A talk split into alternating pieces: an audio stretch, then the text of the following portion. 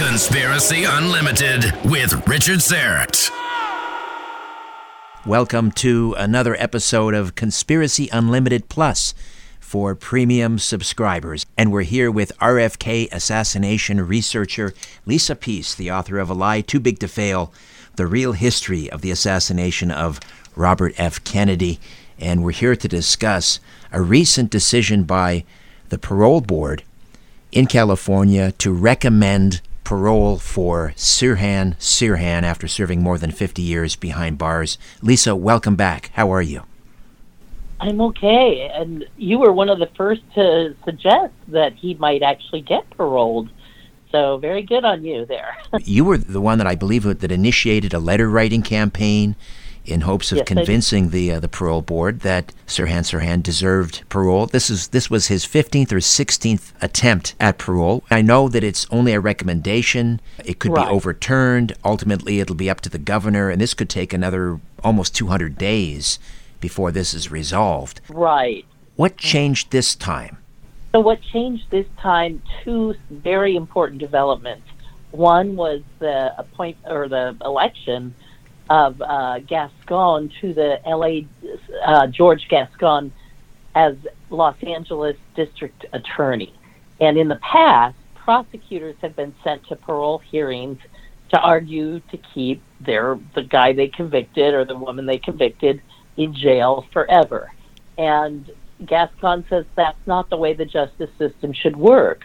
We should allow that people can grow and change and come to feel remorse and truly pay their debt to society and ultimately be released. So that's his point of view. And for that reason, he is now like forbid any prosecutors from Los Angeles to attending anyone's parole hearing, including Sirhan. So that's number one. And then number two, separately, there was a law passed in California recently because our jails are incredibly overcrowded. I think I read today there were like 40% overcrowded in the sense that there's like all these criminals that they literally can't put in jail because there's no room for them. And so the the state is really prioritizing the release of elderly people because after a certain age most people mature and don't commit crimes you know that they did in their youth. They're you know it's it's not this the case that once somebody's a criminal they're always a criminal. It, statistically, that's literally not the case. Uh, and so the new law required that anyone who was 26 or younger at the time of the assassination and you know who served their full sentence where there is a, a limit to the sentence should be prioritized for release so the parole board had to take those two things into account. And then there were three more factors that affected their decision. And one of those was Munir Sirhan, who is the younger brother of Sirhan Sirhan. And Munir had gone to his neighbors because if Sirhan is freed, he would eventually live with Munir in Pasadena. Although both of them have offered to leave the country, you know, if, if that makes people feel more comfortable. Uh, but in the interim, he would have to live with his brother for a while. And so Munir went to all the neighbors because obviously it's important that they feel comfortable with that. Well, most of the neighbors have lived there forever and they know Munir, and some of them even remember Sirhan when he was a young kid, and he was always very sweet and polite to them. And so they wrote letters saying they had no problem with him, you know, coming home to live there. And the board specifically cited that as one of the reasons for recommending parole because it's important that the neighbors are okay with that, right? Absolutely. And right, and then another factor, of course, was Robert Kennedy uh, Jr. wrote a long letter himself, and then his brother and Robert Kennedy Jr., of course, the direct son of Robert Kennedy, Douglas Kennedy, another son of Robert Kennedy, actually attended the Pearl hearings they did these things virtually via Zoom, as we are all doing these days in our work lives uh, because of COVID. Uh, but over the computer, he had an exchange with uh, Sirhan, who broke down and cried and really expressed remorse for you know all the pain he'd caused the Kennedy family and indeed the country. Douglas was very generous to him and even said, "I feel love for you," which brought tears to my eyes when I heard that because that is the most generous comment somebody can make. You know, here you're facing somebody that I believe in Douglas's case, he he does believe that it might be the killer, you know, or is the killer, and he's willing to forgive him anyway. That is exactly what his father would have wanted. Ted Kennedy made that clear when Sirhan was up for the death penalty. Ted Kennedy wrote a very eloquent letter pleading for Sirhan's life and saying, because Robert Kennedy loved life so much and he loved the underprivileged, the dispossessed, people like Sirhan who, you know, had a really tough upbringing and a hard life.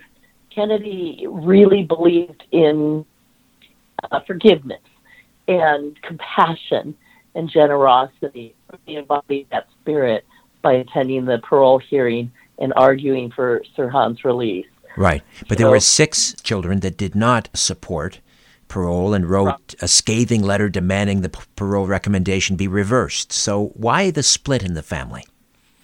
Right. Well, why the split in any family? I mean, I don't know if you've ever had siblings. I have. We rarely, you know, agree on everything. All three of us. you know, that's just they're individual human beings. They don't work as a unit. So that's one. But two, some of them have looked into it. Bobby Kennedy Jr. has actually done a lot of research on the case already. So he's actually convinced her of killing his father, and for that reason alone, he wants him released. Uh, like I said, I don't know what Justice believes. So either he's being incredibly generous and compassionate, or maybe he too has learned that uh, Robert that uh, Sirhan was not the killer. Sirhan, of course, was in front of Robert Kennedy from a distance his gun muzzle, according to the way the police questioned.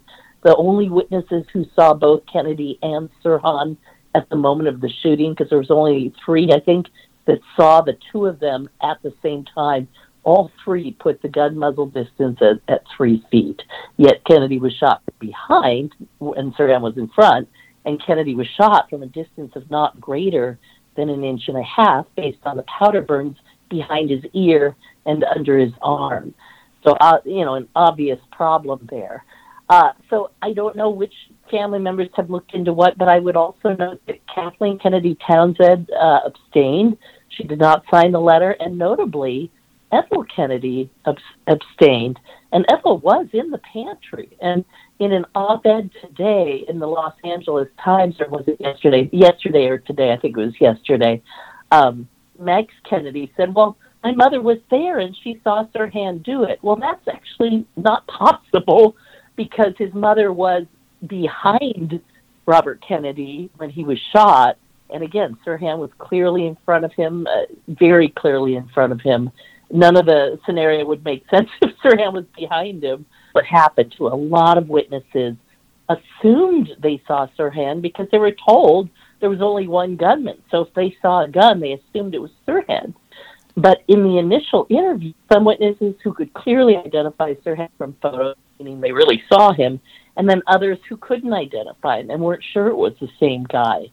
And in fact, one witness who, you know, is sometimes trotted out is the wife of George Plimpton, the writer. Freddie Plimpton is her name. And she saw a gun right up next to Kennedy's head, but she could not link that gun to Sirhan. Um, she wasn't sure of the identification, but she was sure that the person she saw had been dressed like the busboys in white uniforms. And she specifically called that out. Sirhan was wearing a blue velour zip up shirt over blue jeans. And so you can't really mistake that for a white busboy uniform. Very different look, right? And uh, there were actually two witnesses who said a man in a white busboy uniform got right up to Kennedy's head and shot him. I believe that is the person who shot the fatal bullet. Under the arm, there were three shots, and there was a guard there who had a gun, whose gun was seen. Uh, two witnesses, one witness said it was smoking and pointed at Robert Kennedy when he saw it, which really greatly disturbed him because why wasn't it pointed at Sirhan, assuming he had done it? And another witness said the gun fi- the guard fired his gun three times, and Kennedy was shot under the arm three times. The guard was literally holding Kennedy's right elbow with his left hand at the time of the shooting. No one was in a better place to make the underarm shots. So I mean, and then there was there was a shooter on the table next to Sirhan. So some of the bullet trajectories where people assume Sirhan must have shot them because he was firing in that direction could easily have come from this additional shooter. And again, really solid witnesses, including the the LA Fire Department's own official photographer, said the shooter was standing on the table. I mean, it was just as blatant. And Sirhan was never standing on the table. Sirhan was near the table and he was shoved onto the table almost immediately. He got off about two shots, according to the guy who captured him first. Karl Uecker's uh, maitre d' who because he was practically touching Sirhan at that moment when Sirhan fired. He was literally right in front of his belly, and he instantly grabbed him in a headlock and threw his arm and pushed it away. And at the trial, he expanded the two bullets to possibly three shots. But again, Kennedy was shot four times. Five other people were shot once, but Sirhan didn't get more than three shots at anybody. And none of the bullets from Kennedy or any of the other victims could ever be successfully matched to Sirhan's gun, begging the question, whose gun did they match? Right? Right. So there's a lot of evidence that Sirhan was, you know, incredibly enough, a patsy in a magic act almost, designed to pull focus so that other shooters could move in and get the job done. And wildly enough, this was a template that was almost used against Jimmy Carter. The FBI stopped a plot that was going to involve one man firing blanks to distract so other shooters could kill Jimmy Carter. So it's not that wild a theory. You know, it's it's it's it's the best explanation to fit the facts, amazingly enough. Right. Now, I, am not exactly sure how these parole board hearings work in the United States. Uh, do they hear evidence, or do they simply rule on the the character of they the prisoner? They rule exactly. They do not relitigate the case. That's super important. So whether Sirhan was guilty or innocent, or this is not a hearing of his guilt or innocence. It's only a hearing of how old is he? Does he have a place to live? Has he reformed? Has he expressed remorse? Does he have a clean prison record? Sirhan's never had any incident on his prison record. He's a model prisoner. Um, he was not a violent man going into prison. He was not a violent man now. And, you know, when Robert Kennedy Jr. met him last year, I actually hooked him up with Sirhan's lawyer so he could meet him. And he, I asked him afterwards as he's driving back, and like, what did you think? He's like, he's a gentleman, and I told him I knew he didn't kill my father. So, you know, when there are these reports of like, oh, you know, Robert Kennedy's children don't want Sirhan released, it's like, well, that's some of Robert Kennedy's children. It's also the ones who've looked into it the least because they are, uh, you know, they don't want to be branded conspiracy theorists they don't see any reason to challenge it because family friends were in the pantry. And again the people that were there they really thought Sirhan was firing because he was firing a gun. He was right in front of Kennedy. And it was the only gun they saw because as it turns out the other guns were hidden in various ways. So you know they saw a gun. Kennedy fell down. In their mind there's a hundred percent connection but the ballistic evidence tells a much more troubling story. Right what about the letter writing campaign that that you began? Uh, did that have an Im- yes. impact? I believe it did because the parole board is expressly asked to weigh public sentiment. And I know there were literally dozens of letters that came from various people, you know, mostly in California, but some from all over the, you know, country, uh, asking that Sirhan be paroled. And we had expressly asked, don't talk about evidence of conspiracy because the board doesn't care but talk about him being a model uh, prisoner and the new rulings, you know, that he should be released. And his lawyer, I had a conversation with his lawyer probably the day before the parole hearing, and she, or two days before, and she's like, Lisa, legally, it's a slam dunk. The way the laws are set up, they literally have to freeze Sirhan if they respect the law. And, you know, she was willing to appeal that, of course, if they were to overrule that. So you mentioned process. So right now we're at the start of like a 120 day cycle, and the, the there were two board commissioners who heard the initial parole hearing. That's the way it always works. Two to three people listen in, and then they make their recommendation. And then there's a 17 member panel that has to review it and make sure they didn't skip any steps, that they did everything right, that they met the requirements of the law, check all the boxes I'm pretty sure that's going to sail through that period. Um, 120 days, by the way, ends at Christmas Day. Uh, and so then there are 30 more days where the governor can veto it or approve it. And this will be then the next letter writing campaign. I would like people, if they understand the facts of this case, or if they just respect the law and don't want laws bent because one family is more sad than another, you know, because Munir is terribly sad too about what happened. And I love Robert Kennedy, and obviously no one can argue that, you know, that Sirhan's impact on the world was as great as Robert Kennedy's. But as people, as children of God, as I believe we all are, they are equal. And both were done a great injustice on that day.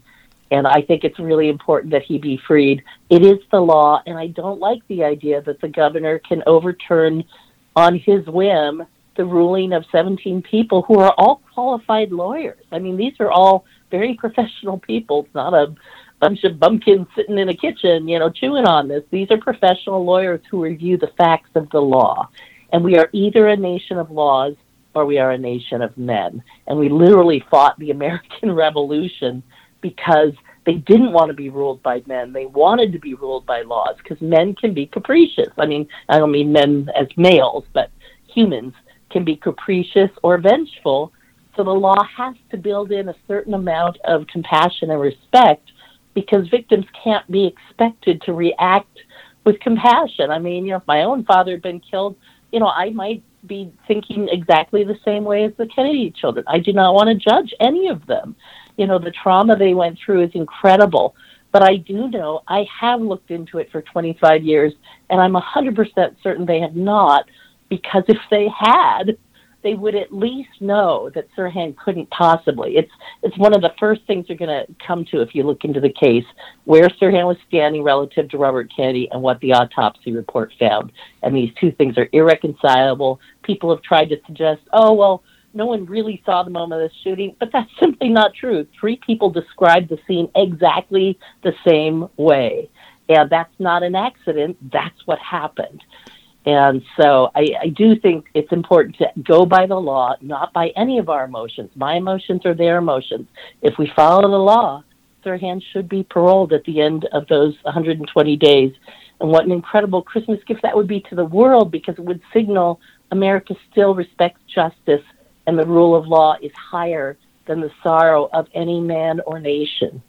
I'm, I'm trying to imagine, uh, I can't, but I'm trying to imagine if Sirhan Sirhan is paroled and he is set free, what was what what life will be well, like for happened? him? What life will be right. like well, for first, him? Right. First, he has to go through another like 60 day process of transitioning to actual society again because obviously he's been in prison more than he was ever out of prison. He was, you know, 24 years old when he, you know, was jailed, and he's now been in, in jail like 54 years. So there will be some re-education. But he does have, again, a, a brother alive who's partially blind and needs help, um, living in, in Pasadena. And uh, Sirhan's old bedroom, his exact same house that he grew up in, it's all still there. So there will be some comfort and familiarity and a little bit less of a learning curve. It's not, you know, th- that's not a high tech family. There are no computers there. It's, you know, it's a very modest, simple place where he can live out his final days.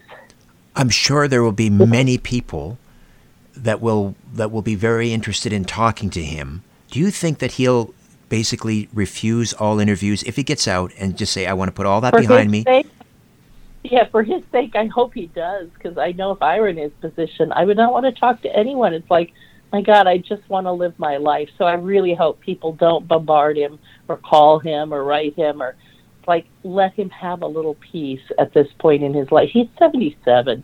And I mean, I'm not that old, but you know, I'm pushing 60 and I'm tired, you know. And when people reach out to me, I don't always have the energy to talk to them. And I imagine by 77, I'll have even less energy. So I, I do hope at some point people let it be. And Sirhan and his brother have both said, you know, they'd be willing to leave the country or be deported or whatever it would take uh, for people to feel comfortable about him being paroled.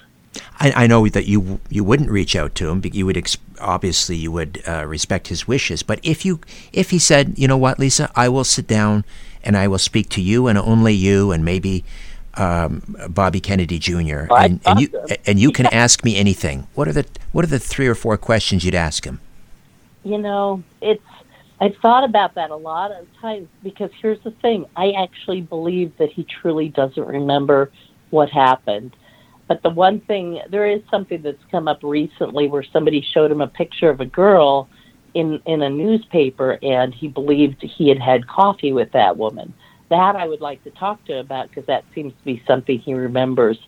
But re, you know, re-interviewing him about the crime. I mean, he's racked his brain over the years, and it's just not there. And you know, I'm not a hypnotist. I I couldn't put him under and interview him that way. So, you know, I I don't I, I honestly I don't think that's where the focus should be because I don't think he has the answers. I don't think he knows what part he played in that. And you know, I would rather be able to interview Robert Maheu's son or something. You know, the son of the actual you know planner of the assassination, in my opinion. Uh, Robert Maheu uh, worked for Howard Hughes, but he also was on retainer at the same time for CIA. In fact, his CIA retainer he renegotiated it in August of 1968, a couple months after Robert Kennedy was killed.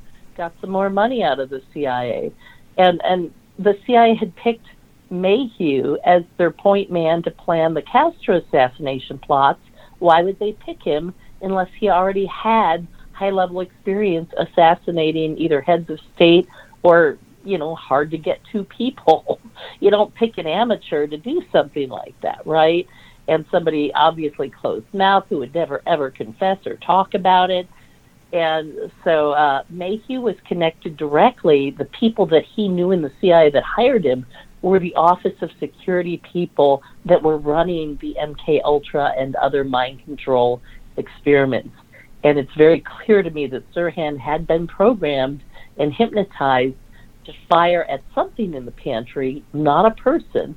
And Dan Brown, uh, a professional hypnotist who's written some of the textbooks used currently to train people in hypnosis, got to interview Sirhan for about 60 hours over a few years, thanks to uh, William Pepper, Sirhan's lawyer.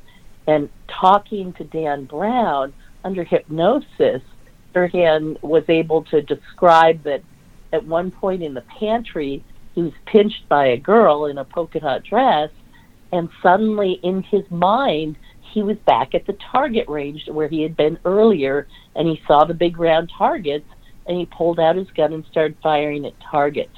And that sounds really far fetched to people if they haven't studied hypnosis. But I actually studied hypnosis intensely because I really wanted to understand how it worked. Could someone be made to do something that they wouldn't normally do? And the answer is always yes, if you can justify it in their moral sense. So to get Sirhan to fire at a target at a range, he's not killing anybody in his mind, and he's not even seeing what's really happening. And I had a personal experience with that at a at a hypnosis show one time where I had been sitting and talking next to a woman who was very normal, very sane, not a crazy person. And then she ended up being a volunteer in a show, and I thought, oh, good, I'll get to see kind of before and after. And during the show, she was given um, a piece of play money and told it was a twenty-five thousand dollar check. And so she, during the show, she's all excited. Woohoo! I won money and blah blah blah. At the end of the show, the hypnotist is like, "Okay, you're all unhypnotized. You know, thanks. Everybody takes the applause, leaves." I went to talk to the hypnotist about Sirhan and you know what's possible. He got visibly nervous and left the area. Now he's too young to have been involved in those events, but but his reaction was really interesting to me.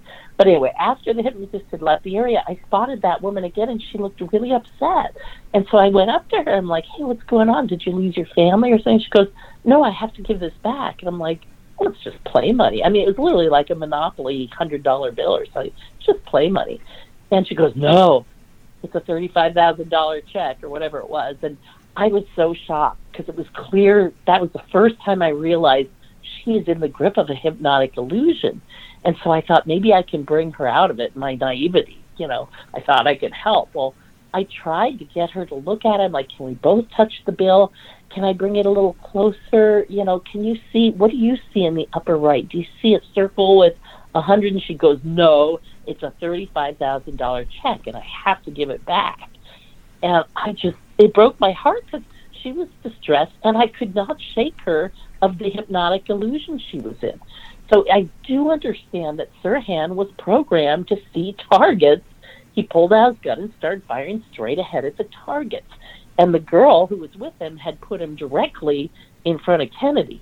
Now, if Sirhan had real bullets, he would have shot Kennedy in the chest, in the heart, because that was their relative height, basically. Robert Kennedy was about five eight, Sirhan was about five four. And by the accounts of, again, the people who saw them both at that time, Sirhan's arm was basically parallel to the ground, maybe firing even a little bit down, but not up. And uh, so he, he would have hit him in the heart or the chest or the stomach.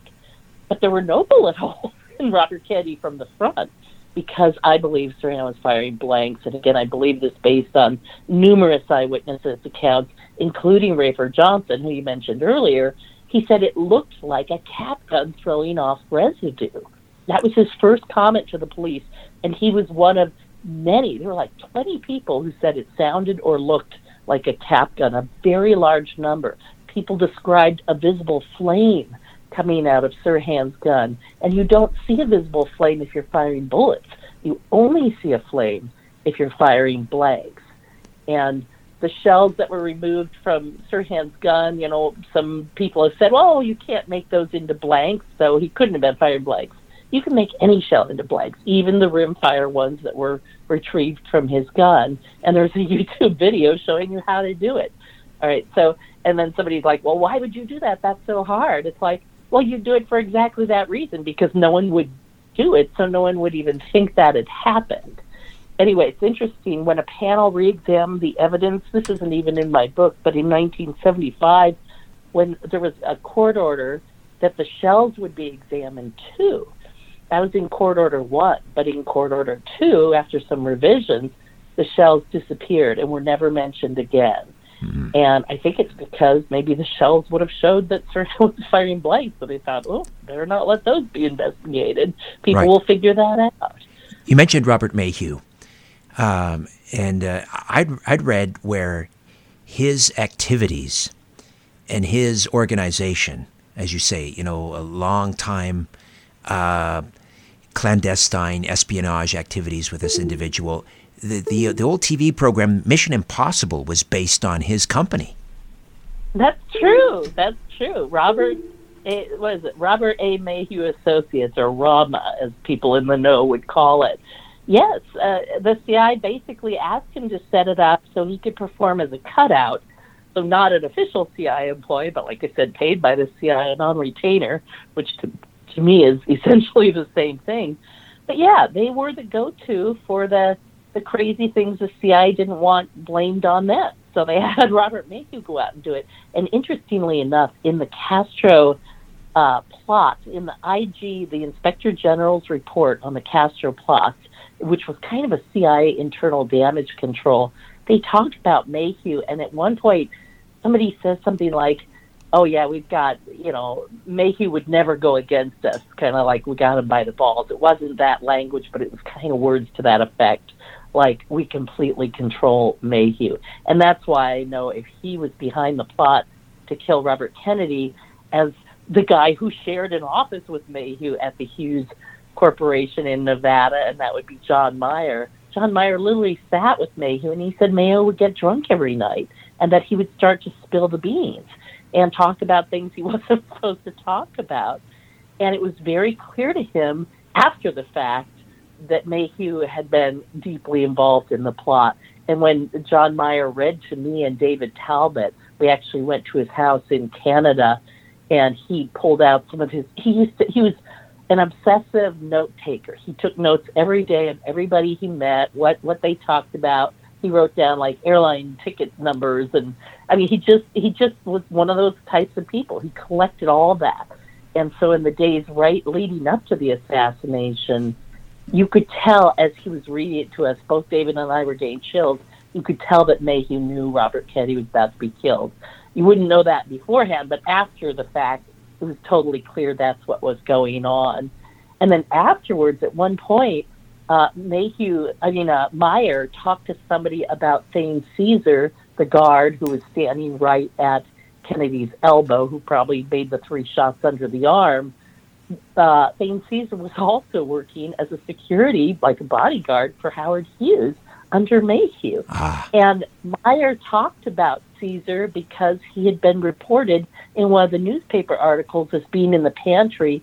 And Maheu threatened him as like, "Don't you ever talk about Cesar again? Don't you ever mention his name?" And so, you know, Meier's kind of connecting the dots here. It's like, oh my God, Maheu and Cesar just killed Robert Kennedy. So very, very interesting story. And again, how can I possibly explain all this, uh, you know, in a short amount of time? People, I want people to read the book, and I'm not trying to sell a book. You can get it from the library. You know, unfortunately, you can probably find a free PDF online. I don't recommend that because there are lots of viruses with that. All local libraries are wonderful and need your support, and you should go get it there if you don't want to buy it. A lie But too big to fail. the The real history of the assassination of Robert Kennedy. At this point, we wait another 150 days or so. Christmas Day. Christmas Day would be the 120 day period, and I, I assume the the governor could veto it sooner. I mean, that would be the 120 days. He could signal a veto sooner. I don't know how that works. I think he has to wait at least the 120 days because, again, if there's any flaw in the the process or some legal step that wasn't crossed, anything could still happen. But the 30 days from Christmas on, that's where the governor will make his final decision. But I say, please, people, if you care, don't wait. You can Google the governor's address and just write him and say, please follow the law and release Sirhan because he's really due. And bonus, he's actually innocent. Lisa, always a pleasure. Thank you so much. Thank you, Richard. Bye bye. A new Conspiracy Unlimited with Richard Syrett drops every Monday, Wednesday, and Friday at conspiracyunlimitedpodcast.com. Blow your mind. That is all for now. Oh, and remember to share and give a five star review because we have huge egos and need love. We're like cats, we need. We need constant petting.